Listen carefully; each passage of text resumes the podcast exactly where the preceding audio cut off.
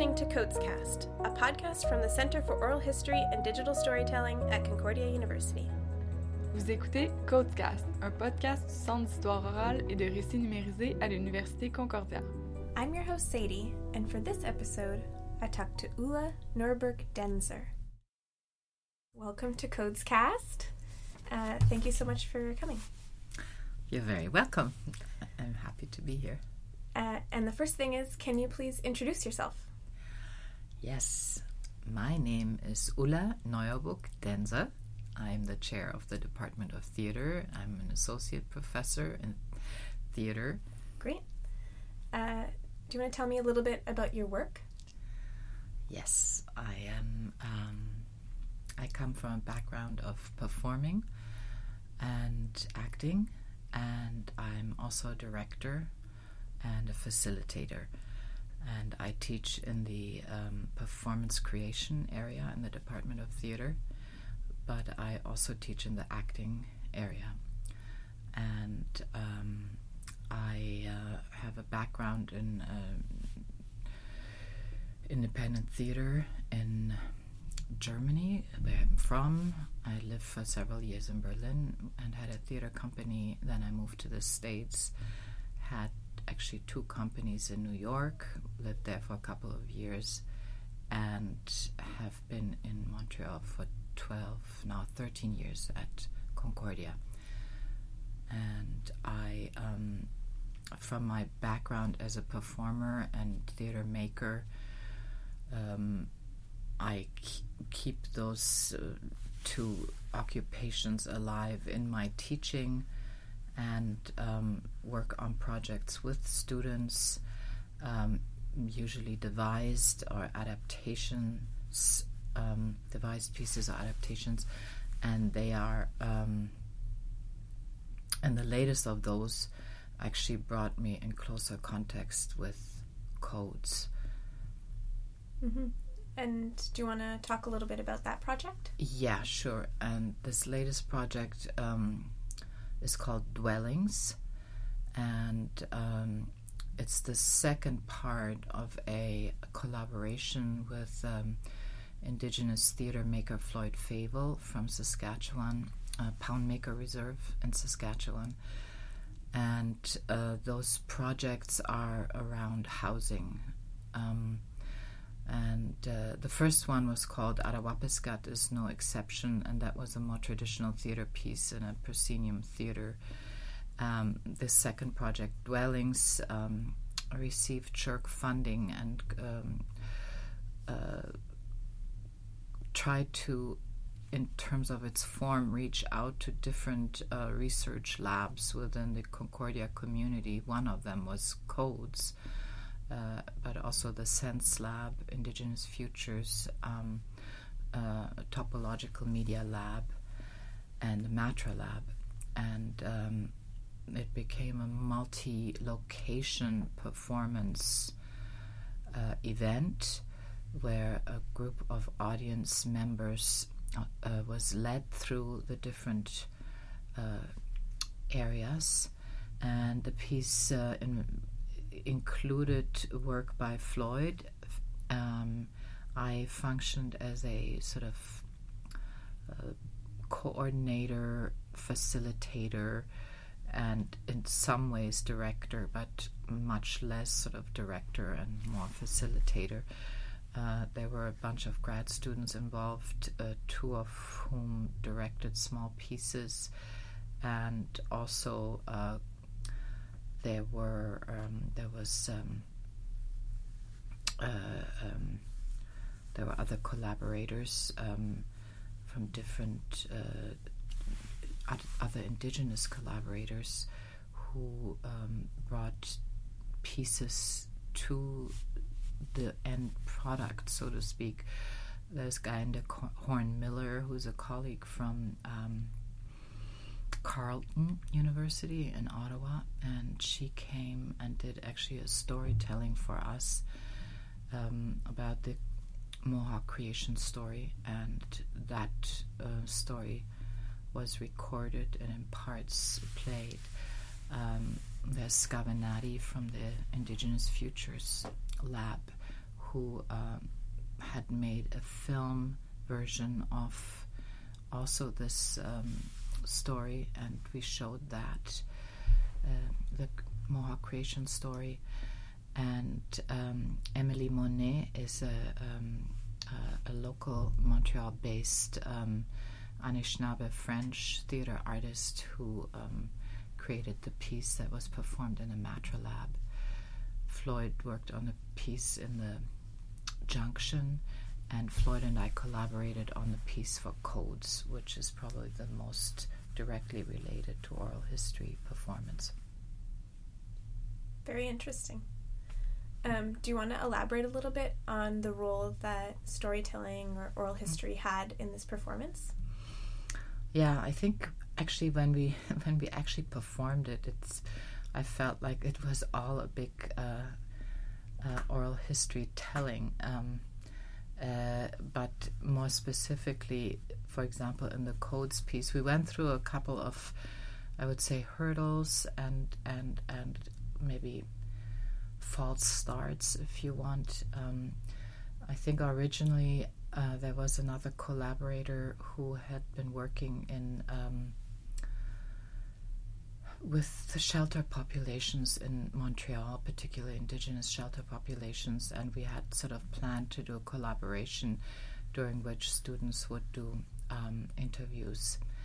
Uh, that turned out to be not feasible for the amount of time that we had and the setup that we had, and we basically um, refrained uh, to do any kind of classic sort of interviewing and and story gathering. Um, also, really because both Emily and Floyd um, really did not want to do that kind of work at all and felt it was not appropriate. So what we did instead was that Floyd um, decided to tell some personal stories to us, and um, and it was a it was surprisingly formal in a way. We were uh, we were gathered in CODES, and our um, sound designer had his recording equipment, and Floyd said, "Okay, I'm going to tell a story now." And we hit record, and he um, told a story a couple of minutes long, and then he would stop, and that was that. And he told us basically four short stories, um, two about his grandmother, um, one about his sister, and one about his brother, and all stories in some way related to our theme Dwellings. They were about housing and living in different kinds of um, physical circumstances on the reserve. And um, so we then used those stories, recordings of those stories, split up in small groups of two. Um, and these smaller groups each took one of the stories, um, redeveloped the narrative, Floyd's narrative, into dialogue mostly, um, with Floyd as an editor of that dialogue, and came up with small, um, mostly puppet shows. And uh, so this, these oral histories were told in the medium of puppetry and performed in the CODES space. And um, Uh, so it was a kind of a fairly direct use of oral history and turned into a performative um, um, expression. And uh, I think of all of our stories, that was so, sort of the most direct one. There were a few other moments throughout the piece where there was definite uh, t- telling involved. Uh, one of our Uh, students uh, who comes from a reserve in B C had a phoned his grandmother and recorded that conversation, which in part was woven into Emily's piece at the Matra Lab. And uh, if you want, the storytellings of the um, creation story are pieces of oral history as well. Mm-hmm. and and other there were other incidents like that. So coming from theater and the performing arts, yeah. um, what's your perspective on storytelling and oral history um, and integrating those two kind of ways of thinking together?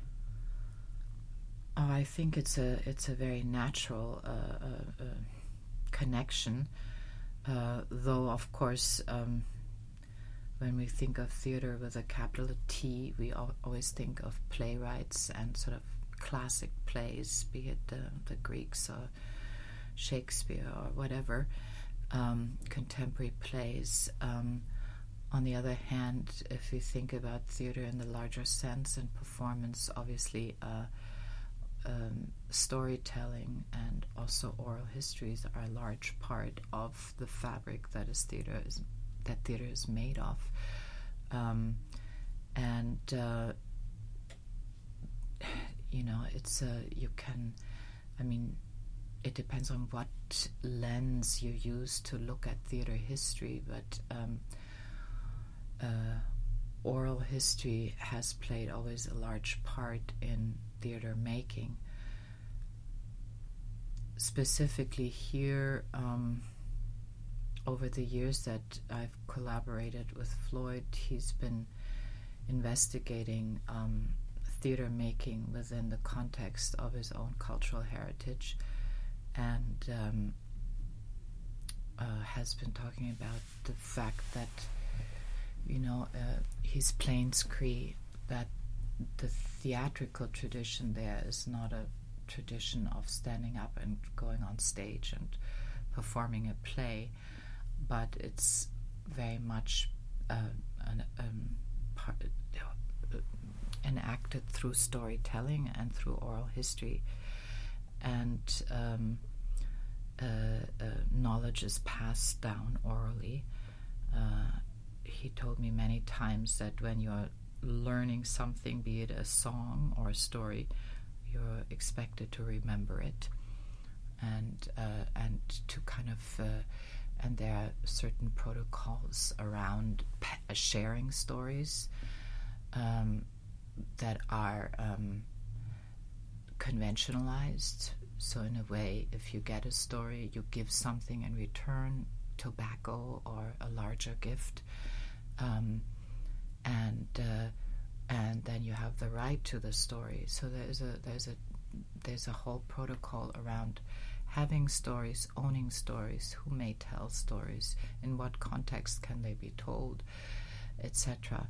Um, obviously, if that is transported into um, you know into a university setting, theater making um, circumstance. Uh, We still have to honor these rules and um, tell stories uh, without breaking rules, um, but also within our own set of um, uh, circumstances. Mm-hmm. Uh, thank you so much for talking with me. It's really interesting. Thanks. I appreciate it.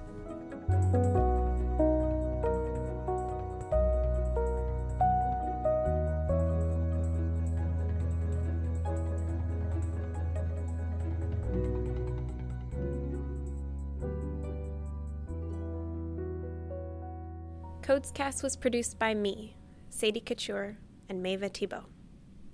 Original idea by Marie-Anne Gagnon, supervised by Stéphane Martelli. Original music for CODEScast was composed by Jacob Lassard